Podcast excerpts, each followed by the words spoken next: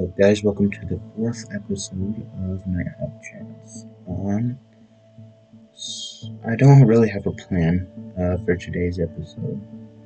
Um, I have been uh, playing GTA 5. Uh, that's one of the newer games that I've gotten into and everything.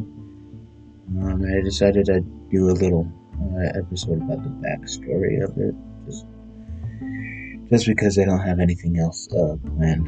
Um, so, according to SVG.com, uh, um, that's where I'm getting this story from. Uh, the story begins in 2004 when a crew of bank robbers, Michael Townley, Brad Trevor, and an unnamed getaway driver, as well as their remote contact Lester, attempt to rob a security company. Things go south when Trevor murders a security guard and the crew is chased down by police. Their, gateway, their getaway driver is killed, leaving the rest of the crew attempting to escape on foot. In the ensuing shootout, Trevor makes his escape, believing Michael to be dead. Michael had in fact been made a deal with the FIB to turn over his crew in exchange for a fresh start in witness protection. The official story released to the press is that Brad is serving a life sentence in prison and that Michael was laid to. Nine years later, Michael is currently in therapy under his new name, Michael DeSanta. Um, his, he and his wife have started a family. However, Michael is miserable with the day to day grind and occasionally misses the action of his old life. Much to the great dismay of the corrupt FIB agent in charge of his protection, Dave Norton. Um, a little bit later, uh, Michael gets a taste of the criminal life again when his son's car is stolen by two gangbangers uh, named Lamar and Franklin. These two are barely scraping by, uh, making their living working for a shady car dealer named Simeon, who uses underhand, underhanded methods, including theft, to repossess cars from his clients. Unfortunately for Franklin and company, Michael was in the back seat of his car when, of this car when they made off with it, and he's none too happy about the attempted theft. Uh, Michael wrecks Simeon's business and threatens the, the man at gunpoint, but seemingly takes a shine to Franklin's fearless demeanor. Though Michael's outburst costs Franklin his job, the two hit it off, and Michael invites Franklin to come over to his place sometime and drink for a drink and, and a chat. Franklin, meanwhile, is going to stir crazy, living with his overbearing aunt in a run-down old house. He also has to contend with Lamar's increasingly dangerous schemes, which almost always go. Um, after surviving the fallout from a drug deal gone wrong, Franklin decides to take Michael up on his offer of friendship, hoping that it would lead to a better situation for himself. When Franklin comes to visit Michael, his immediate reaction is to think that Michael is just another bored rich weirdo. However, the two of them thrust into their first real bit of action together when Michael gets a distressed call from his son Jimmy, who tried who tried to sell Michael's boat behind his back before things went badly for him. Now a gang of thieves are speeding out of town with Michael's boat and a kid in tow. A high speed chase ensues, during which Franklin shows his stuff by hopping from Michael's car onto the sailboat. Following this rescue, Jimmy appears to idolize Franklin. While Michael has decided that he will definitely let Franklin know any time he has worked for him. With that, Jimmy is safe and a new partnership has uh, been formed. Um, Though his son returned home safe and sound, Michael soon discovers that not everything is bright and sunny in the DeSanta household. After catching his wife in bed with her tennis instructor, Michael goes on a rampage. Michael and Franklin chase the instructor to a house up in Vinewood Hills and manage to completely destroy it by pulling the upper deck right off the building. Unfortunately, this house didn't belong to the tennis instructor, but rather the mistress of one Martin Madrazo a powerful drug kingpin who puts a hit on the two of them.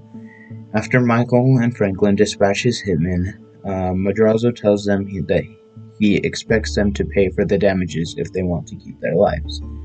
Desperate to make this money quickly, Michael contacts his old friend Lester, In order to prove his sincerity to Lester, Michael helps his old pal carry out a mission to assassinate the CEO of social media platform Life Invader, which after which Michael and his new crew pull off an elaborate jewelry heist. Madrazo is paid what he's owed, and the heat is off of Franklin and Mike, of Michael and Franklin momentarily.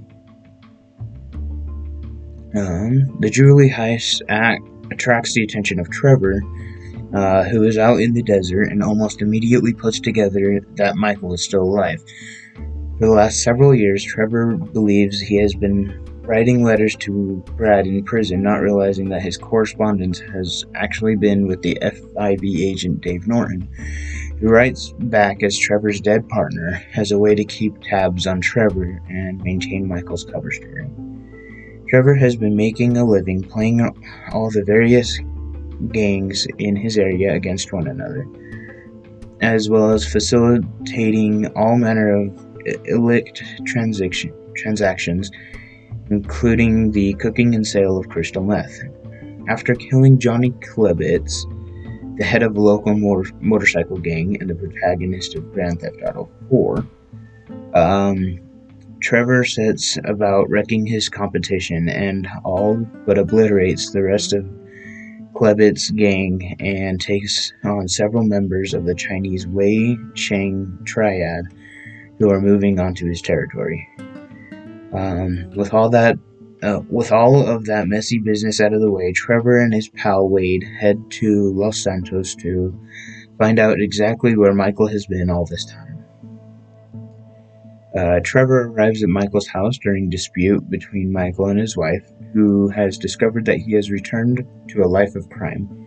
Neither of the De Santas are particularly particularly excited to see Trevor, knowing that his presence only means that they are in greater danger than ever.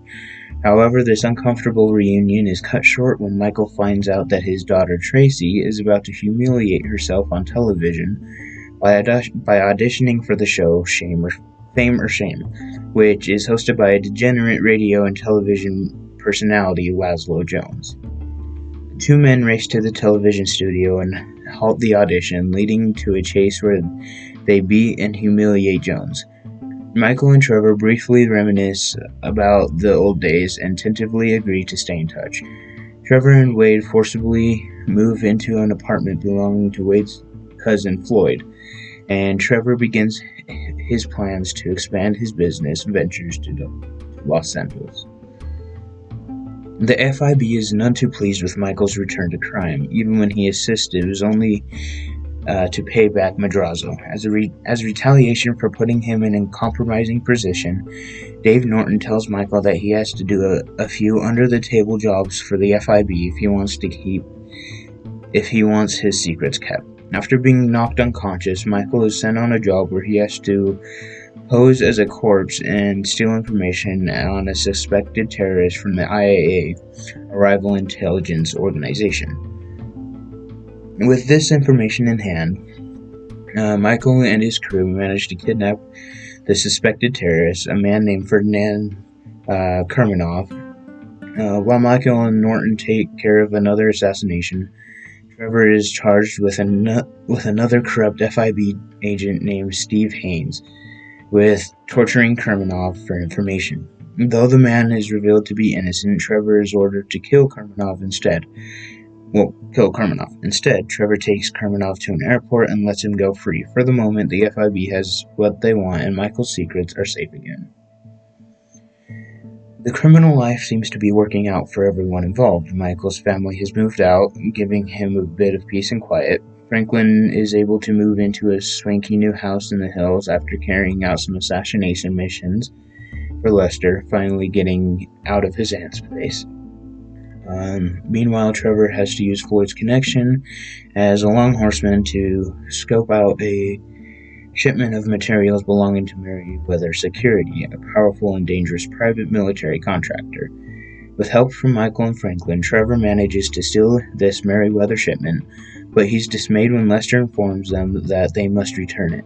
It turns out they've been they've made away with a highly experimental superweapon, meaning that if they don't take it back, they'll have a target painted on all. At first, Trevor refuses to return the device, but he agrees when Michael promises that there will be bigger and better jobs in the future. Still, this won't be the last time that the trio crosses paths with Merriman. Following their theft on an armored car, uh, the gang is put in touch with Devin Weston, a powerful billionaire who has at least a few members of the FIB on his payroll. It turns out that a few of the gang's heists have been set in motion to help further Weston's goals. So Weston hopes to facilitate a large payout for Michael and his crew and offers them more jobs. Weston puts Michael in touch with his idol Solomon Richards, a Vinewood producer, in the hopes that the two will make a movie together and make Weston's investments in Richards' studio more profitable. Weston also takes Franklin and Trevor with tasks Franklin and Trevor with stealing multiple sports cars for his collection, a job that Franklin is all too familiar with. Around this time, Michael and Trevor are contacted about working for Madrazo again. But things take a turn for the worse when Trevor sees how Madrazo treats his wife, Patricia. Trevor kidnaps Patricia and begins to develop feelings for her, and this new development sends Trevor and Michael into hiding from Madrazo. While hiding out from Madrazo, Trevor steals Mer- from Merryweather again, hijacking one of their cargo planes and officially making himself even more of a target. Trevor manages to bail out of the plane just as it is shot down over the water. Shortly thereafter, Trevor proposes a job straight out of a Wild West movie.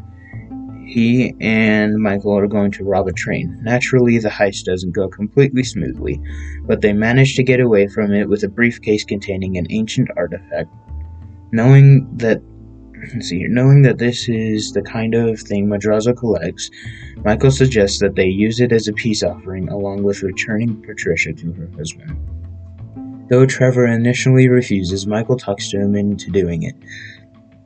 Uh, yet again, with the promise of a bigger and better job ahead when they rob the Union Depository, a massive bank that appears to circulate money to the entire state. Trevor agrees with Trevor agrees and Patricia is returned home, though Trevor, Trevor can't resist threatening Madrazo with violence if he ever mistreats her again. Uh, Michael settles back into his home in Los Santos, uh, planning to return to his life of retirement. Trevor, meanwhile, loses his cool with Floyd and his girlfriend and kills them, necessitating a change of headquarters. After setting up shop in a local strip club called the Vanilla Unicorn, Trevor comes to learn some shocking news. After telling Michael of his plan to break Brad out of prison, Michael finally lets it slip that Brad died all those years ago. In a rage, Trevor heads to where Michael was buried, uh, Brad, um, to find out the truth. Um, Michael follows Trevor and finds him digging up Michael's grave, which is revealed to have Brad's body inside. The two of them pull their guns on one another, but are interrupted when the triads arrive uh, to have their revenge on Trevor. After a shootout, the Triads kidnap Michael, believing him to be Trevor's lover. While Michael is held captive, Trevor and Franklin carry out one final job for Devin Weston, who decides not to pay them what he promised. Following this betrayal, Franklin and Lester find where the Triads are hiding Franklin, hiding, and Franklin rescues him, killing several of the gangsters in the process. Uh, Michael is given one final mission by Dave Norton, who tells them that if he breaks into the FIB headquarters and steals some files that will help cover up Steve Haynes and Norton's recent shady dealings, then his record will be expunged and he will be a completely free man. While Michael plans this heist, he learns that Devin Weston has decided to not release the film that Michael and Solomon produced, preferring instead to collect the insurance payout from the failed production. In retaliation, Michael steals the film in a chase that results in the accidental death of Weston um, Michael and Franklin manage to pull off pull off the raid on the FIB headquarters, and Dave Norton agrees to hold up his end of the bargain. Unfortunately, Michael and Dave are then confronted by multiple groups out for revenge, including Merryweather, the IAA, and Steve Haynes himself. Michael and his contacts manage to make it out of the ensuing firefight when Trevor arrives and helps him fight back. Though Trevor is still hurt by Michael's betrayal, the two come to a shaky truce and agree to forward with the Union Depository heist to, uh, together. Uh, meanwhile, Franklin finds out that his friend Lamar has been kidnapped by a rival gang called the Ballas. With help from Michael and Trevor, Franklin rescues Lamar. When he gets home, however, Franklin is confronted by Dave Norton and Steve Haynes, who tell him that he needs to kill Trevor, who they believe has become a liability to them all. With this passion project recovered and his relationship with his family on the mend, Michael decides to release the movie himself. At the premiere of the movie, Weston arrives and tells Michael that he has hired Merryweather mercenaries to kill his family. After Michael and his son fend off the attackers, Michael begins to plan his revenge on Weston. First, however, the trio must pull off the Union Depository heist. Despite in- interference from Merryweather Security and the beleaguered Los Santos Police Department, the job is a success. Things take a dramatic turn return, however, when Franklin finds Devin Weston waiting for him at, a, at home. Weston tells Franklin that he must kill Michael, leaving Franklin with a choice kill Michael, kill Trevor, or find another way. There are three different endings to Grand Theft Auto V's uh, story, depending on what Franklin decides. If Franklin chooses to kill Trevor, a chase ensues that ends with Trevor crashing his car into a gas tanker, which begins leaking fuel. Franklin fires his gun, igniting the fuel and burning Trevor alive.